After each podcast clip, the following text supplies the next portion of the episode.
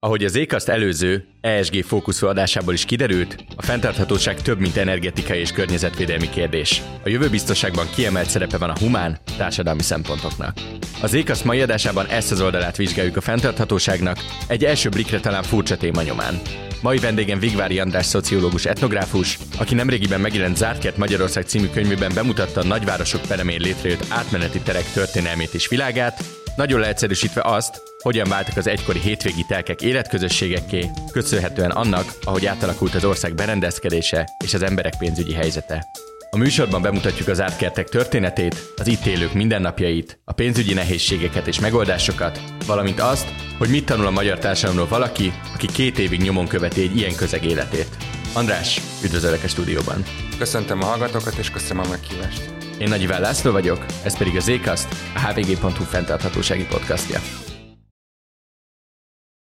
András, köszönöm szépen, hogy itt vagy. Kezdésként összetudnád-e foglalni, hogy mit jelentenek Magyarországon az ártkertek, és hogyan szereztek lakófunkciót azok a helyszínek, amiket a köznyelvben csak telekként emlegetünk, és mennyien élnek nagyjából ilyen körülmények között ma életvitelszerűen? Hát a zárt kertek fogalma uh, is relatíve egy új fogalom. Az 1960-as évektől terjedt el, mint kategória az zárt kertnek a fogalma és az is, nagyon, az is nagyon fontos hangsúlyozni, hogy ez a fogalom jelenleg már szabályozási szempontból nem létezik, viszont a köznyelv továbbra is használja ezt a fogalmat. Eredetileg azért lettek zárt kertek ezek a zárt kertek, mert a nagyüzemi művelésből kizárt területek voltak ezek a mezőgazdasági területek, amelyeket elkezdtek apró telkekként kiosztani gazdálkodni kívánó embereknek. Ezek voltak azok a klasszikus telkek, amiket a, a köznyelv a hétvégi házas, vikendházas használat nyomán telekként nevez, de ezek a területek eredetileg nem hétvégi házas ö, rekreációs funkciónak voltak számva, hanem sokkal inkább gazdálkodási funkciónak voltak számva. Ennek egyébként vannak történeti előzményei, hogyha a hallgatók arra gondolnak, hogy az, öt településük határában is lehetnek szőlőhegyek, gyümölcsös kertek, halföldi településének akkor inkább gyümölcsös kertek, hogyha dombosabb településen akkor inkább szőlőhegyek. Tehát ezek a területek mindig is történetileg jelen voltak a magyar települések életében, ezek külterületek voltak, külterületi gazdálkodás volt ezeken a területeken, és kicsit hasonlóan a tanyákhoz gazdálkodói funkció volt ezeken a területeken, és bizonyos építmények el voltak ezeken a területeken helyezve, ami a gazdálkodáshoz kapcsolódott, például egy borospince, például egy gyümölcstároló, és ennek a hagyománynak végül is a folytonossága az kert, amit a szocializmus honosított meg, mint, mint rendezési kategóriát, és ez azért volt érdekes az államszocialista keretek között, ugyanis ezek a területek magánkézben voltak ekkor ebben az időszakban is, tehát nem a temelőszövetkezetek részei voltak, nem az állami gazdaságok részei voltak, hanem az emberek tulajdonolták ezeket a területeket. És a termelőszövetkezetek állami gazdaságok, vagy például az AFész segített ezeknek a területeknek a megművelésében, akár az értékesítésben, hogyha ott az emberek gyümölcsöt termeltek, vagy bármilyen gazdálkodási funkciót folytattak, de ami nagyon-nagyon fontos, hogy ezek végig magánkézben voltak. És ma, mielőtt belemegyünk abba, hogy nagyjából milyen is ez a buborék, nagyjából mennyi embert értünk azok alatt, akik zárt kertekben, vagy egykori zárt kertekben életvitelszerűen élnek? Igen, és akkor, hogy kicsit tovább folytassam az előző gondolatmenetet, igazából ez a gazdálkodási funkció alakult át először egy ilyen üdülő funkcióvá, egy weekendházas funkcióvá, egy, amit, amit szerintem a köznyelv a telekként azonosít. Ez a 70-es évektől indult meg, aminek következtében egyre többen kezdtek el olyan épületeket is fölhúzni ezekre a területekre, ahol már hétvégenként, nyaranként kint tudták tölteni az idejüket, és ezek a ezek a, ez az épületállomány már, ami megmaradt ebből a telkes weekendházas funkcióból, ez alakult át igazából egy lakófunkcióval a 90-es években, és hogy válaszoljak a kérdésedre is, jelenleg a 2011-es népszámlálási adatok állnak rendelkezésünkre, nagyon-nagyon kanyúj testnyire vagyunk, hogy megjelennek az új népszámlálási adatok, de csak a 10 évvel ezelőtti állapotot, sőt több mint 10 évvel ezelőtti állapotot tudom neked elmondani. Az akkori adatok szerint közel 90 ezeren élnek ilyen területen, 10 évvel korábban 45 ezeren éltek körülbelül, most durva, bestés, durva a kerekítéseket mondok, de ami nagyon-nagyon lényeges, hogy megduplázódott 10 év alatt is a kint élő lakosságnak a száma, és becsléseink szerint most ez a szám ez már bőven meghaladja egyetemen meghaladja a százezret. Nyilván, mivel átfogó kutatások nem készültek ezekről a területekről, a mai napig sem, ezért lokális mélyfúrásokból tudunk táplálkozni, de mindegyik lokális mélyfúrás azt mutatja, hogy a 2011 és 2022-2023 közötti időszakon is rohamosan nőtt a lakosság ezeken a területtípusokon. Ugye a könyved alcímében és gyakorlatilag a könyved teljes terjedelmében is átmeneti terekként hivatkozol ezekre a közösségekre. Ez a szociológiai szaknyelvből kiragadva gyakorlatban mit jelent, mitől másak ezek a környékek, mint mondjuk egy falu vagy egy kis település közössége? Amikor átmeneti terekről írok a könyvben, akkor több térbeli társadalmi folyamatot kívánok megragadni ezzel a fogalommal, ami, ami az kertek világát meghatározza véleményem szerint. Az egyik ilyen nagy folyamat az a térbeli társadalmi egyenlőtlenségek kérdése, és én azt amellett érvelek a könyvemben, hogy az átkertek benépesülése elsősorban abból fakad, hogy bizonyos gócpontjaiban az országnak sokkal-sokkal több elérhető munkahely van, mint amennyi lakás lehetőség, és bizonyos részében az országnak meg sokkal kevesebb munkalehetőség van, mint lakás. Ez mindig is meghatározta a Magyarország térbeli társadalmi fejlődését, és időről időre kitermelt olyan tereket a, a, a nagyvárosi térségek peremén, elsősorban Budapest peremén, de hogyha a jelenlegi térbeli társadalmi folyamatokat nézünk, akkor általában véve azt mondanám, hogy a prosperáló térségeknek a városainak, településének a peremén, ami végül is azt a funkciót látja el, hogy a nagyvárosi népességnek, a, nagyvárosi munkerőnek lakhatást nyújtson, annak a munkerőnek, aki ezek felé a városok felé, ezek felé a térségek felé gravitál, és az átmenetiség ebben az olvasatban igazából egy, egy, egy kicsit metaforikus, azt akarja, hogy vannak a centrumtérségek, ami mondjuk az én esetemben mondjuk a főváros térsége, hiszen én ott végeztem a kutatásomat, és vannak az úgynevezett hátországok, amelyek sokkal inkább leszakadó térségek, és a két térség között között vannak olyan övezetek, amik még ö, elegendő távolságra vannak a nagyvárosoktól, hogy lehessen munkát vállalni onnan, és lehessen olcsón lakni, és sokkal olcsóbbak a lakás lehetőségek ezeken a területeken, mint mondjuk a nagyvárosokon belül, hiszen az ingatlanárak amiatt, hogy távol vagyunk a várostól, jóval-jóval olcsóbbak. És az átmenetisének van egy másik aspektusa, ami specifikusabban vonatkozik már az kertekre, mert az előző, amik, az előző dolog, amikről beszéltem, az gyakorlatilag nem csak az kertekre vonatkozhat, és azt is megmutatom a könyvemben, hogy történetileg nagyon-nagyon sokféle település típus látta el ezt a funkciót, amit, amit elmondtam. Viszont ami az átkertekre vonatkozik, az az átkerteknek az átmeneti szabályozási státusza. Ugye ezek a települések, ezek nem klasszikus falvak, vagy nem klasszikus városrészek, hanem olyan településrészek, ahol nagyon-nagyon sokan laknak, de zömében a helyi településenezési tervek nem lakóvezetként hivatkoznak rájuk, hanem mai napig mezőgazdasági vezetként vannak ezek a terek nyilvántartva, ami azt jelenti, hogy a településnek nem a belterületén, hanem a külterületén helyezkedik el, és, és nagyon-nagyon erősen szabályozza azt, illetve alul szabályozza azt, hogy a településnek milyen szolgáltatásokat kell nyújtani, hiszen mivel papíron ott nem lakóvezetről van szó, ezért egy csomó olyan infrastruktúrát nem köteles a város vagy a település garantálni az ott lakóknak, amelyek egy átlag belterületi városrészhez, településrészhez elengedhetetlenek. A hallgatók is számos ilyen közszolgáltatást használnak napi rutinjaik során, mint például víz és szennyvíz elvezetés, gázvezeték, távfőszolgáltatás, járda, játszótér, szilárd útburkolatú utak, megfelelő szélességű út, amin elfér két autó, hogyha szembe találkozik. Ezek, a, ezek mind-mind hiányoznak ezekről a területekről, vagy ha nem is hiányoznak, akkor nem köteles a helyi önkormányzat ezeket a szolgáltatásokat nyújtani. Ebben különbözik leginkább a klasszikus belterületi részektől az átkertek világa, és ez okoz egyfajta átmeneti helyzetet. Egy sor olyan átmenetiséget tapasztalhat az ott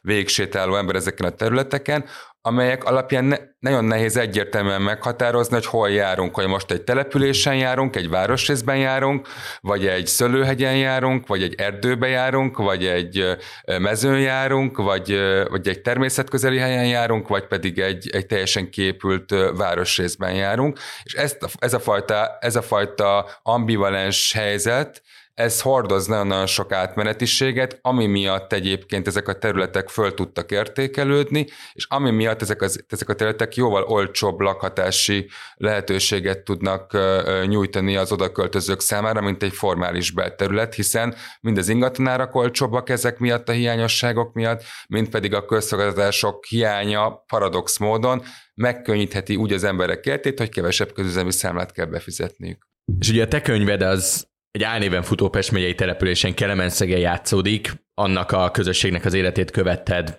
egy nagyjából két éves időszakaszban.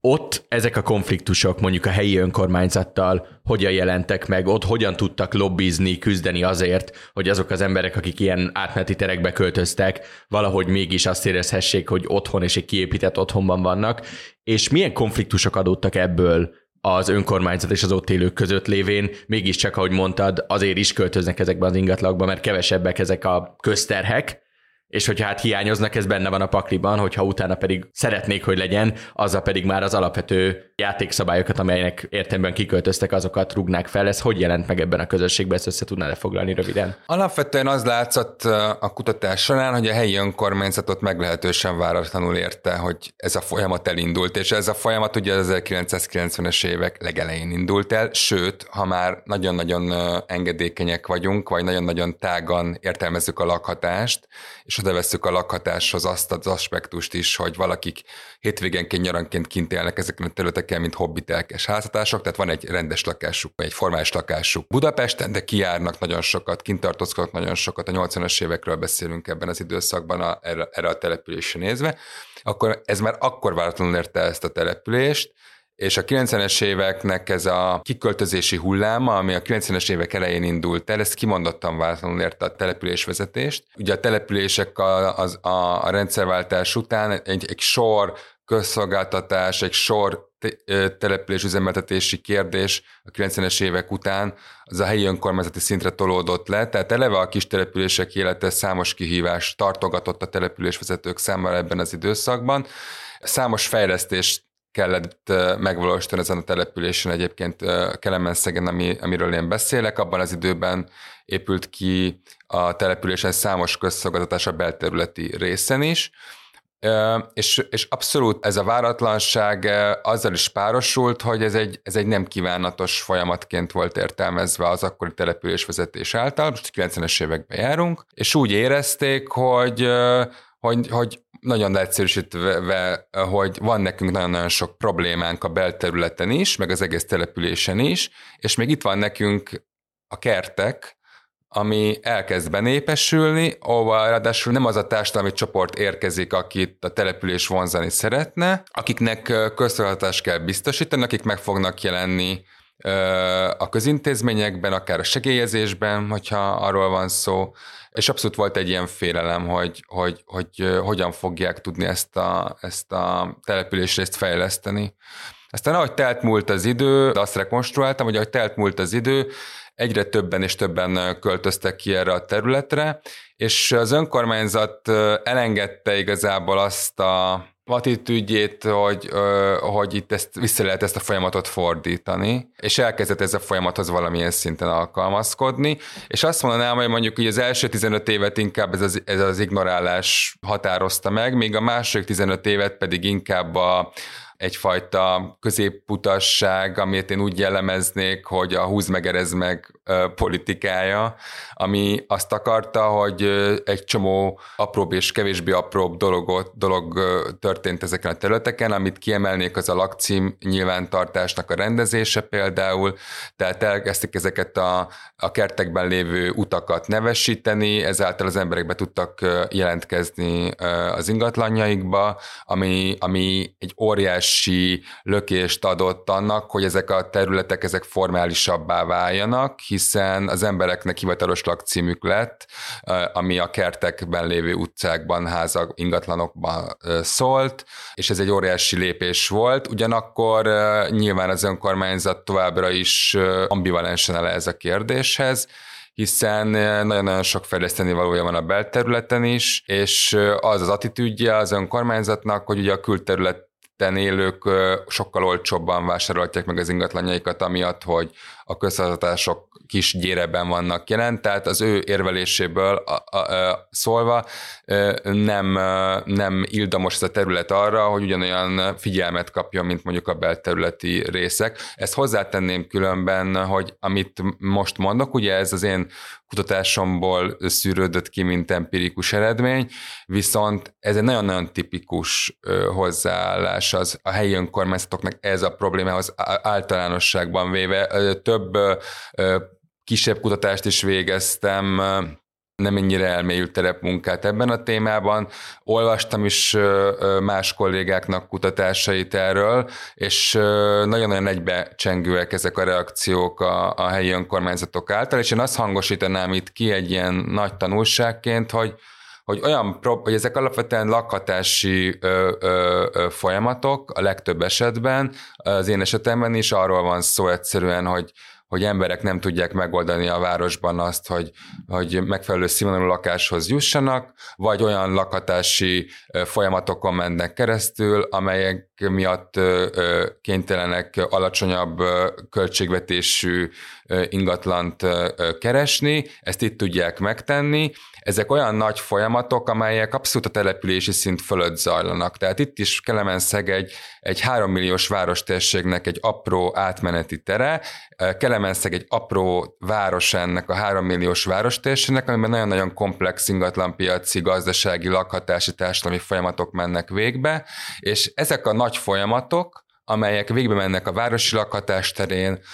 végbe mennek a munkaerőpiaci változások terén, végbe mennek a térbeli társadalmi folyamatok terén, ezek lecsapódnak ilyen kis területeken, és az önkormányzatok szembesülnek ezekkel a nagy problémákkal, és az önkormányzatokra hárul az a feladat, hogy menedzseljék, menedzseljenek olyan nagy társadalmi folyamatoknak a következményeit, mint amilyen az átkeltekben épesülése. Tehát mindenképpen óvaintenék attól mindenkit, hogy a helyi önkormányzatokon kérje számon a, a területeknek a rendezését, és attól is óvaintenék mindenkit, hogy a helyi önkormányzat tekintse a legfőbb cselekvőnek ebben a történetben. A helyi önkormányzatok megkapják ezt a problémát lokális szinten, de ezek sokkal-sokkal nagyobb folyamatok, amelyek ezeket a, ezeket a beköltözéseket, ezeket a változásokat eredményezik ezeken a területeken. Ugye említetted már azt, hogy milyen kényszerekből, részben említetted, hogy milyen kényszerekből költöznek zárt kerti közösségekbe emberek. A könyvedben alapvetően három csoportot különítesz el azzal kapcsolatban, hogy milyen hullámokban és milyen idősávokban érkeztek újabb-újabb betelepülők ezekbe a kertekbe. El tudnád-e mondani, hogy mikor és milyen társadalmi esemény motiválta azt, hogy emberek ilyen lakókörnyezetbe költözzenek, és majd utána beszéljünk inkább arról, hogy mi ennek a szebb vagy romantikusabb oldala, mert azért nagyon erősen érződik mind a könyvben, mind abból, amit eddig elmondtál, hogy a legtöbbször ez egy gazdasági kényszer, amiért emberek ide költöznek el. Igen, erre most mondanék rögtön egy kisebb magyarázatot, ugyanis valóban én a könyvemben és a kutatásom során kényszerek, gazdasági kényszerek mentén értelmeztem a beköltözéseket. Nyilván a társadalomtudományokban nagyon-nagyon sokféle elméleti háttérből jönnek kutatók, és nagyon sokféle elméleti hagyomány szerint lehet értelmezni egy ilyen, egy ilyen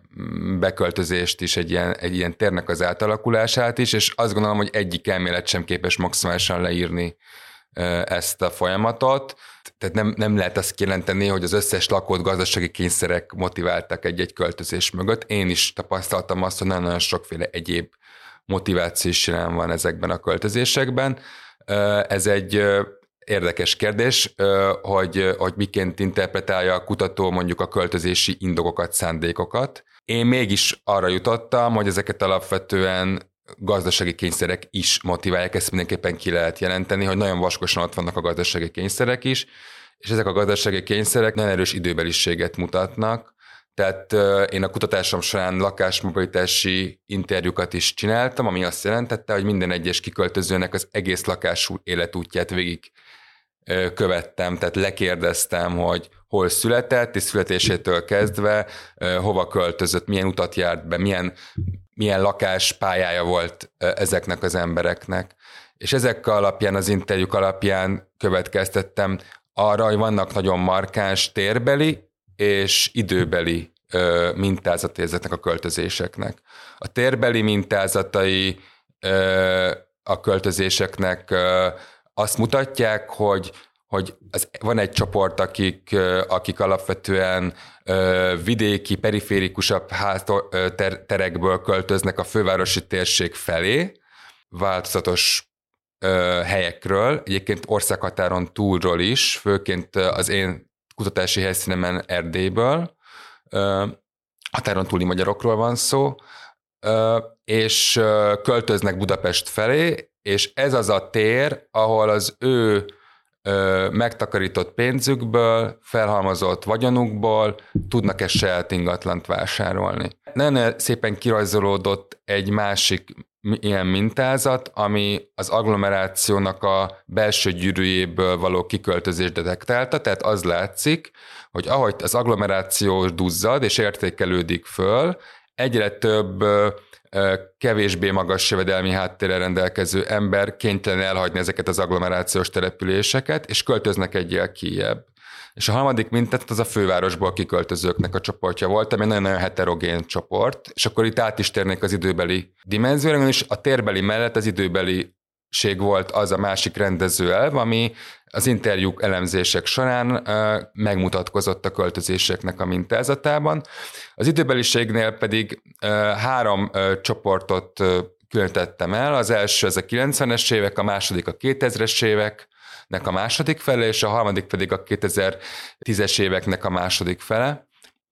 Nyilván itt is nagyon-nagyon széles ö, időtávokról beszélünk, minden, minden történet egyedi, de azért mégis szociológusként nagyon-nagyon fontos nekem az, hogy rendezzem ezeket a mintázatokat, és okságokat találjak ö, ezek mögé, a mintázatok mögé. És az derült ki, hogy a 90-es években főként azok az emberek költöztek ki ezekre a területekre, akik korábban is terek tulajdonosok voltak, és kénytelenek voltak feladni a lakhatásukat a városban, és nagyon-nagyon sok esetben ez a rendszerváltás okozta kataklizmával függött össze. Ez az a generáció volt, nagyon-nagyon dönten, a, mai, a, ma, a ma már, hogyha velük beszélgetnénk, ők már nyugdíjas korúak, de akkor aktív korú generáció volt, és az az aktív korú generáció volt, ez a 40-es generáció, aki általában fizikai munkás volt a szocializmusban, volt egy telke, volt egy panellakása, vagy egy, vagy egy, egy bérlakása relatíve a városban, és nagyon-nagyon sok szempontból első generációs városi munkásokról beszélünk, tehát akik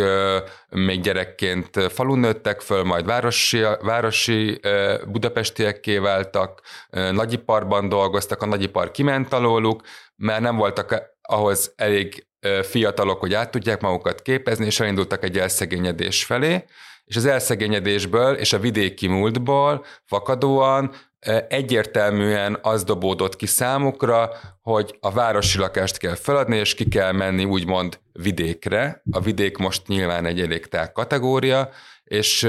és igazából abból a pénzből, amiből értékesítették mondjuk a, a, a városi lakásokat, annak egy részét felélték, egy részét pedig beleölték a korszerűsítésbe a hétvégi háznak. A második csoport a 2000-es években e, már nem nagyon kötődik általában ezekhez a területekhez, tehát nem voltak korábban telek tulajdonosok, hanem máshonnan érkeztek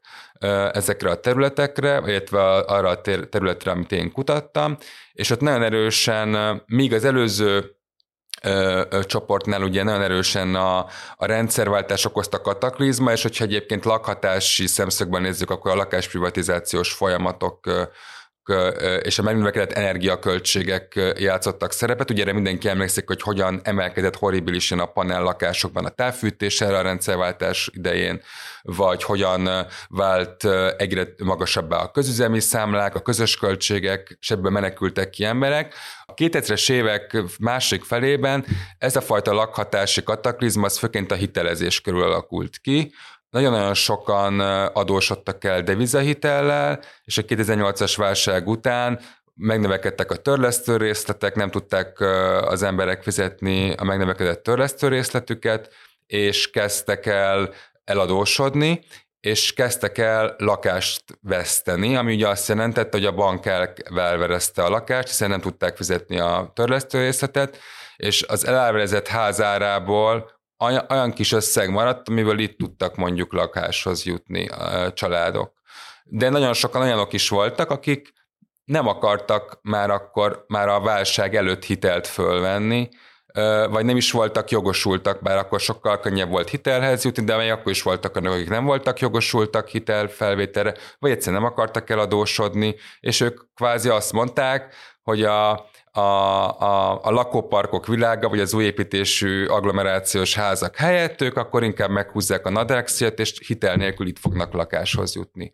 És akkor a, a harmadik hullám az pedig a 2010-es éveknek a közepe, amikor elkezdenek a lakásárak újra és soha nem látott mértékben megemelkedni Budapesten, és egyébként minden nagyvárosban, és sőt minden prosperáló térségben Magyarországon, és nem csak a lakásárak kezdenek el megemelkedni, hanem az albérletárak is nagyon-nagyon erősen elkezdenek megemelkedni, és egyre több olyan fiatal jött, jött ki a kertekbe, akik azt mondták, hogy nem szeretnének eladósodni sem, nem szeretnének albérletet se fizetni, hanem mondjuk megöröklik a nagymamának a házát egy kis faluban, az Alföldön, vagy meg tudsz sporolni a németországi hegesztő munkából három év alatt annyi pénzt a fiatalember, vagy össze tudnak spórolni család által annyi pénzt máshol, hogy itt tudnak venni az akkori árfolyam szerint, vagy az akkori árak szerint pár millió forintért egy ingatlant, amit elkezdenek berendezni, és lesz egy olyan első otthonuk, ahol el tudják kezdeni a lakás karrierjüket egy olyan országban, ahol ugye nem lehet ahol a magántulajdon az egyetlen olyan csatorna egy fiatal számára, ami a lakáshoz jutást garantálja. Tehát nem, ahol nem áll rendelkezésre semmilyen olyan lakáspolitika, nem áll rendelkezésre fiatalok lakáshoz jutása állami lakáspolitika által, csak úgy, hogy eladósodás és lakásvásárláson keresztül, vagy gyerek, és a gyerekválláshoz kötve, egy ilyen lakáspolitikai környezetben a fiatalok számára egyre inkább vonzóvá kezd válni ez a terület, és azt láthatjuk, hogyha ezt a három hullámot megnézzük, hogy egyre magasabb státuszú, magasabb társadalmi hátterű emberek kerülnek be a, az átkertek világába, míg a rendszerváltáskor általában a munkaerőpiacról kiszoruló, nagyon rossz helyzetben lévő emberekről beszélünk, addig ez a második hullámban már abszolút nem ez a csoportot takarja, hanem abszolút azokat az embereket, akiknek a munkaerőpiaci hátterük a válság miatt megingott, de alapvetően kapcsolódnak a munkaerőpiachoz, nyilván nem ö, ö, ö, fehér galléros emberekről beszélünk döntően, de nem munkanélküli csoportról beszélünk, hanem, hanem egy egy középosztály alatti, alsó középosztálybeli csoportról beszélünk, és ahogy megyünk előre, és hogy a lakatási válság egyre szélesebb tömegeket érint, és hogy a lakások egyre inkább szabadulnak el, úgy egyre inkább ez a csoport is kezd lecserélődni egy még felsőbb státuszú csoportra. Térjünk is rá arra, hogy hogyan zajlott ez a kutatás, és Ugye Kelemenszegről beszélünk, mondtam már fiktív, és te is említetted, hogy fiktív nevű, de Pest megyei település. Hogyan kerültél be ebbe a közösségbe? Hogyan férköztél be az ő bizalmukba? Hogyan tudtál ennyire közel kerülni hozzájuk, hogy megismerd az ő életüket? És mi jellemezte ezt a közösséget? Milyen harmónia, vagy milyen konfliktusok voltak jelen, amelyek nagyon specifikusak egy ilyen átmeneti térben? Hát minden antropológiai kutatás úgy kezdődik, hogy az ember elkezd nagyon-nagyon sokat kijárni a terepre. Az én esetemben ez egy viszonylag szétterülő tér, a nézők vagy hallgatók úgy képzeljék el, hogy hogy nagyon nagy távolságok vannak, nagyon messze vannak egymástól a, a, a házak, relatíve egy nagy területről van szó, nagy kitérésű területről van szó. Az első felében a kutatásnak rengeteget kellett sétálni például, és nem nagyon sokat kellett nézelődni, hogy egyáltalán az ember megértse azt, hogy hogyan szerveződnek itt a, a telkek. És nyilván elkezd az ember megszólítani embereket, én a kutatásom során 40 háztartással kerültem kapcsolatba, és ez a 40 háztartás minden olyan kedvesen és bizalmasan fogadott engem, de nyilván az nagyon különbözött, hogy a 40 háztartás közül ki az, aki, akiknek több idejük van, vagy nagyobb kedvük van egy ilyen kutatásba bekapcsolódni, ki az, akiknek kevésbé. És úgy alakult a kutatásom igazából, hogy az első fázisban próbáltam minél több emberrel kapcsolatba kerülni, és minél több emberről megtudni azokat az információkat, amiről korábban beszéltem, tehát hogy honnan érkeztek, mi az ő lakás történeti hátterük, múltjuk, és hogyan kerültek ide erre a területre. És nyilván voltak olyan családok, akik, akikkel utána szorosabb kapcsolatot tudtam kialakítani, hozzájuk többször visszajártam, beszélgetni, interjúzni, és az ő, az ő tudásuk által, az ő kedvességük által, az ő bizalmuk által tudtam igazából olyan kérdésekhez is hozzájutni, olyan kérdéseket is vizsgálni, amelyek puhább eszközöket igényelnek, ami mondjuk a közösség működésére vonatkozik, vagy ami, vagy ami a mindennapoknak a nehézségére vonatkozik. Ami nagyon fontos, hogy nem csak az eltkertben, nem csak a kertekben végeztem kutatást, hanem az önkormányzati szereplőkkel is beszélgettem, tehát az ő perspektívájukat is igyekeztem megtudni, megérteni, és nekem, mint társadalomkutatónak ugye az a feladatom, hogy mind a két fél szemszögéből próbáljak meg egy értelmező elemzést létrehozni. Ezen felül pedig ingatlan piaci szakértőkkel is csináltam interjúkat, akik a térségben dolgoznak. Ingatlan közvetítőkről van leginkább szó, akik egy nagyon, nagyon jó adatforrás, hiszen ők alulnézetből látnak ingatlanpiaci folyamatokat, mikrotérségre vonatkoztatva, és az ő ö, elbeszéléseik is nagyban segítettek abban, hogy rekonstruálni tudjam a, a térbeli társadalmi és időbeliségi folyamatát a költözéseknek. Ö, ami a közösségnek a működését illeti, nagyon-nagyon érdekesek ezek a közösségek olyan szempontból, hogy én úgy neveztem őket, hogy pionír közösségek, ez azt jelenti köznapi szóval megfogalmazva, hogy olyan, ezek olyan település részek, közösségek, amelyeknek nincs múltjuk olyan értelemben, mint egy falu közösségnek, vagy akár egy, egy, egy városi közösségnek. Kicsit ahhoz hasonlítanám, mint amikor felépítettek egy lakótelepet, és oda költöznek nagyon sok helyről emberek, és ott élnek egymás mellett, csak ott sokkal-sokkal szűkebben. Itt ez egy tágabb tér, de ugyanúgy az látszódik, hogy nagyon-nagyon sok helyre jönnek ezek az emberek, nincs egy múltja ennek a, ennek, a, ennek, a, ennek a település résznek, nincs egy történetisége. Éppen ezért nekem az első benyomásom az volt, hogy ez egy nem, nem egy erős kohézió, ami itt, itt található, kicsit ilyen elszaparált, elszigetelt közösségnek benyomását keltette nekem a kutatás első felében. És ez, ráerősítenek az emberek is, hiszen az emberekben van egy típusú ilyen panaszkultúra, vagy egy ilyen kicsit ilyen negatív hozzáállás, de ezt szerintem a hallgatók is tapasztalatják nap, mint nap, amikor beszélnek piacon, boltban, hogy á, itt már semmi sem olyan, mint régen, itt az emberek nem törődnek egymással. Tehát ezeket a paneleket hallgattam nagyon-nagyon sokat az elején, és aztán amikor az ember sokat van egy ilyen helyen, többször jár vissza, sokat elegyedik szóba, akár az utcán emberekkel,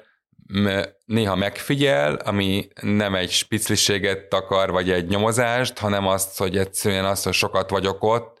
nem csak az interjúzásnál, a beszélgetés az egyetlen adatforrása az embernek antropológusként, hanem, hanem nagyon sok dolgot meg is tud figyelni.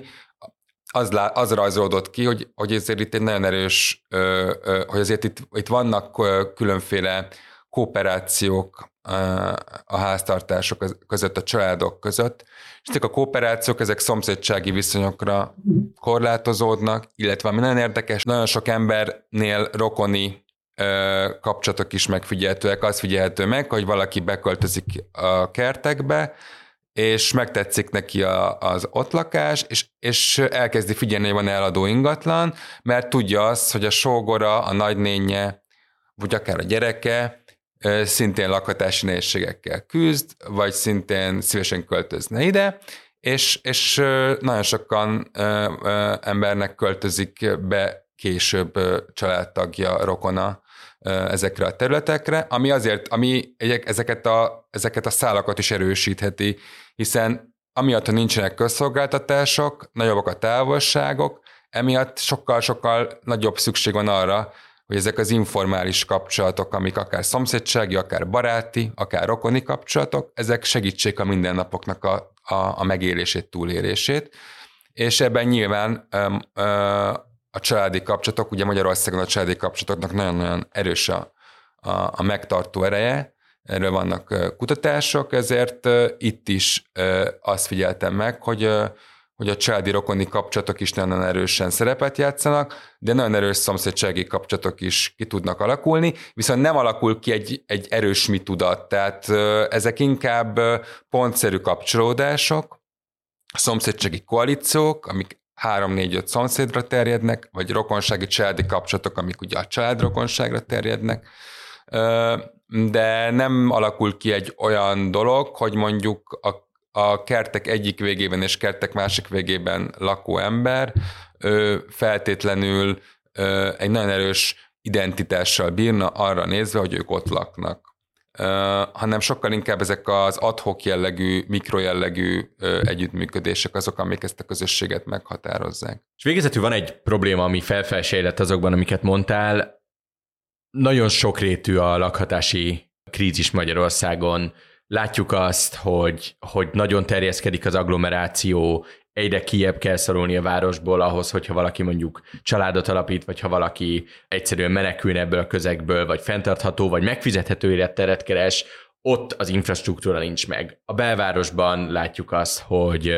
hogy rendkívül drágák az ingatlanok, nincsen állami vagy még akár önkormányzati segítség se, abban a számban legalábbis biztos nincs, ahogyan szükség lenne rá látjuk az új lakópark problémát, ami teljesen szétveri a városszöveteket,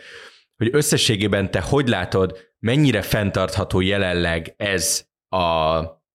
lakhatási helyzet Magyarországon, mihez vezet, hogyha semmi nem változik, és mint szociológus, etnográfus, mik azok a példák vagy módszerek, amelyekkel szerinted egy állam, vagy egy önkormányzat, vagy egyáltalán egy, egy szabályozási környezet segíteni tud abban, hogy ne az legyen mondjuk Budapestet nézve, hogy a városon belül, az agglomerációban és az ilyen átmeneti terekben is gyakorlatilag mindenki fulladozik a lakhatási terhek alatt. Ez egy nagyon nehéz kérdés, és e, nyilván nem csak azért nehéz kérdés, mert e, nehéz egyszerű válaszokat adni komplex problémákra, hanem azért is nehéz kérdés, mert,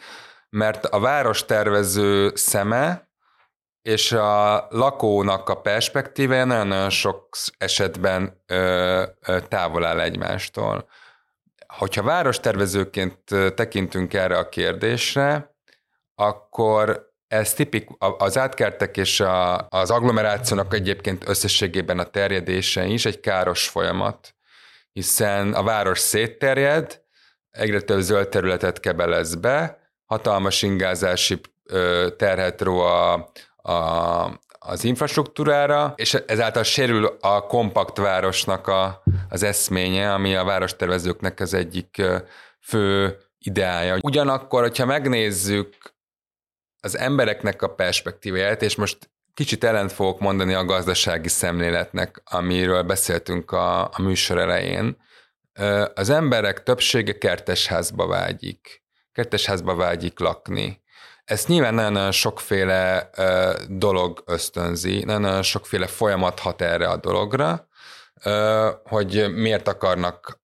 többen kertesházban lakni, mint mondjuk egy rozsdavezet helyen létrehozott uh, uh, sűrűbbe épített, ám közszolgáltatásokkal jól ellátott, közlekedéssel jól ellátott, a városközponthoz közeleső területen.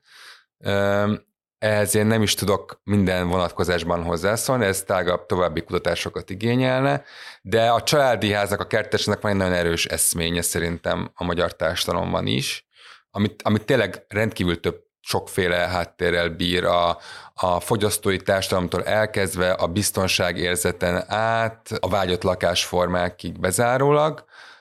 erre hívnám fel igazából a figyelmet, kicsit így az oldal, a partvonalról hozzászólva ez a vitához, hiszen nem vagyok várostervező, és nem is nem vagyok közpolitikában jártas szociológus sem, de hogy mindenképpen fontos azt megnézni, hogy amikor, amikor mondjuk arról beszélünk, hogy hogyan kéne ezt a folyamatot visszafordítani, mert nem jó, mert bekebelez zöld felületeket, és bekebelez egyébként, igaz, akkor, akkor hogyan tudunk olyan alternatívákat létrehozni, amelyeket az emberek is élhetőnek találnak. És az, hogy mi az élhető, az lehet, hogy egy szakértői szemmel teljesen más lesz, mint egy felhasználói szemmel. De az átkertek benépesülését ökológiai szemszögből egyértelműen zöld területbekebelezésként kell értelmeznünk. Én a könyvemben egyébként ezt nem értelmeztem így, illetve nem nagyon prób- próbáltam ezt a kérdést körbejárni alaposan, ezt, másnak, ezt a munkát másnak kell végezni, és vannak kollégák, akik végzik is ezt a munkát különben. De, de itt szerintem nagyon-nagyon fontos, amikor, amikor közpolitikáról beszélünk, hogy, hogy, hogy közelítsük igazából a, a, a, a tapaszt, az emberi háztartási családi tapasztalatokat a közpolitikai ö, vágyakhoz. Ö, ezt tudom erre igazából mondani. Nyilván azok a lakáspolitikai folyamatok, amelyek jelenleg zajlanak, mind a családi otthonteremtési kedvezmény, mind a babaváró hitel, ami a két legfontosabb lakhatási támogatás ma Magyarországon, az, hogy a szociális bérlakások egyáltalán nem épülnek, az, hogy, az, hogy a lakáspolitika nem erősen igazából az új lakások létrehozására irányul. Ez abszolút az agglomerációk növekedését eredményezi, és ezt mindenképpen szükséges lenne mérsékelni, ezt a folyamatot. És ebben a folyamatban kicsit az zárt kerteknek a benépesülése az igazából az agglomerációs folyamatoknak egy ilyen